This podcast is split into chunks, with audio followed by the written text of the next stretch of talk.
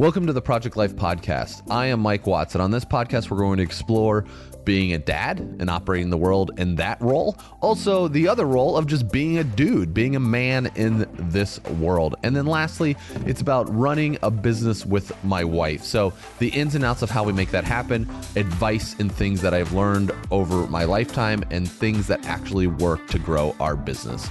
So enjoy this episode of Project Life with Mike Watts and have a great rest of the day. Welcome back to Project Life with Mike Watts. I want to talk about making big decisions. Kate and I, we've talked about this previously on the Kate and Mike show. I've talked about it on here previously when we were on Project Life with Mike Watts about we were buying our home that I'm recording in at this moment in time and what that was like. The biggest thing is that it continually happens over time, right? So this is the same with, it just happens so much throughout our life. And I cannot emphasize enough to find out what is important for you and how you go about making your decisions, because as we operate through life, you have to be able to think clearly when it comes to these type of things, and be able to make educated, smart decisions that help you move ahead in life where you don't have to stress about them, but then also educating and smart and educated decisions as well. And the more and more we're able to set ourselves up for this, the easier and quicker that we can make these decisions, and that it feels like we have made progress and made very good financial / smart educated discussion. You know, it's just educating decisions to help us move forward. I think I just said that same thing like 3 times. Anyway, thanks for sticking with me on that one.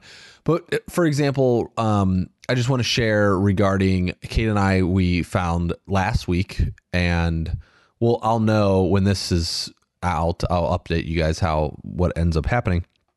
But last week, Kate's dad emailed us and said, there's this train depot in Yarmouth that's on the market, and it's this super unique property, and it's literally like a train station.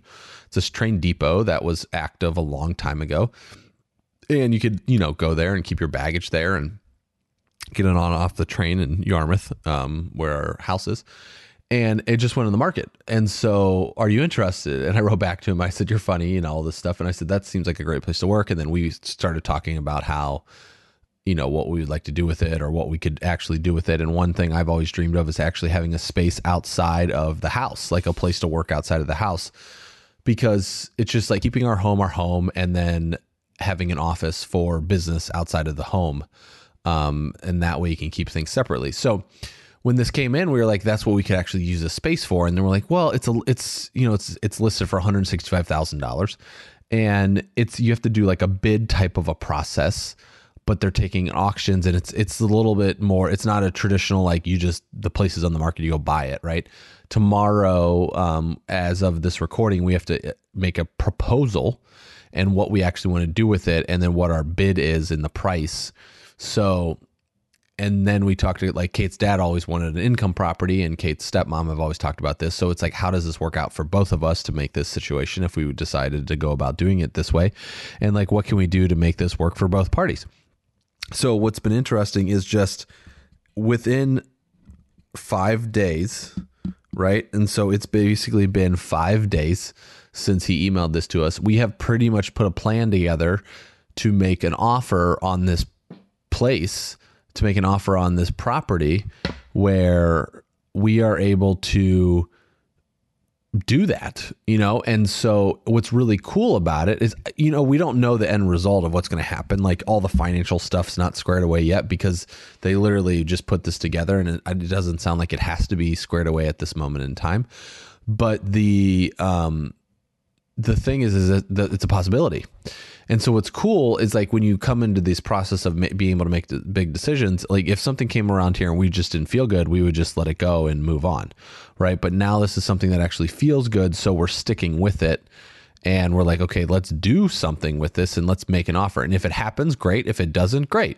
Either way, that whatever takes place and however it moves forward and what ends up happening, like, we don't 100% know. But at least we took the chance to be able to do that, right? And so that's what's really cool about this process, is to go about taking the chance to make this happen and to move forward with the decisions to be able to do this. So let me walk you through kind of three steps that we go through in this process to be able to make these decisions. Number one is you get excited, right? You're super pumped. You get excited about it. You're like, yes, let's do it. And then the reality hits in. So number two, it's like, okay, what's the realistic expectation that can come away with this? And if we really want to move forward with it. So at that point, you either say no, or you can say yes. And if you say no, then you just move on to what's next. If you say yes, then you can, then it's part 2A. It's like, how do we make this happen? You know, what do we end up doing to make this a reality and turn this into realistic goals? And to turn, so then we start putting the pieces in place for that to take place. And so that would be like 2A. So it was meeting with, tomorrow we're taking a walk through the property, and then we're going to submit the proposal. So it's like, what do we need to get done for that? Let's get the proposal done, get a video done. We're going to shoot a video and put a website on the piece of paper. And then we have to make sure we turn it in by 5 o'clock, right? So it's making sure that all those pieces are in place to happen, and how are we actually go about doing it. So, and then it's putting in what the type of offer or decision that we want that to be. So if it's like starting a new business, it's the same thing. You get excited, you're pumped up about it, but then what is the reality to make that business successful? And you start figuring those pieces out. And then number three is like, it's excusing yourself from the result, right, of what takes place. So let's say we don't get this piece of property, and then it's like, oh crap, like it's not like we're setting it up so it doesn't really affect our future life, right? You just keep moving forward and keep doing the thing. Or the other thing is that it can really affect your future life. If we don't get it, then it can be super depressing, and we take this in a way that's not healthy, and you go down a spiral, and then you just make really bad decisions as you're going through this process. And we don't want to end up doing that. We want to make sure that whatever the end result is that we still feel fulfilled to say, okay, well, we took a chance. You know, we put ourselves out there. We made this, made this decision for us to move forward and to do it. And then we took a chance. So I think it's really cool when you are going through this process, these stages, or I don't even know if they're called stages, but just like the thought process to do something like this, and being very realistic on what the outcome could be. And the truth is, we could actually get this place. So if the place does happen and then it comes our way, then how do we make it ours? What are the next steps for this to become a reality for us to move forward with it? So that's pretty cool. And it's making that it's turning that into a reality, so we can make that. And then we change our mind. If it does take place, then we change our mind that this is a reality. And what are the next steps now?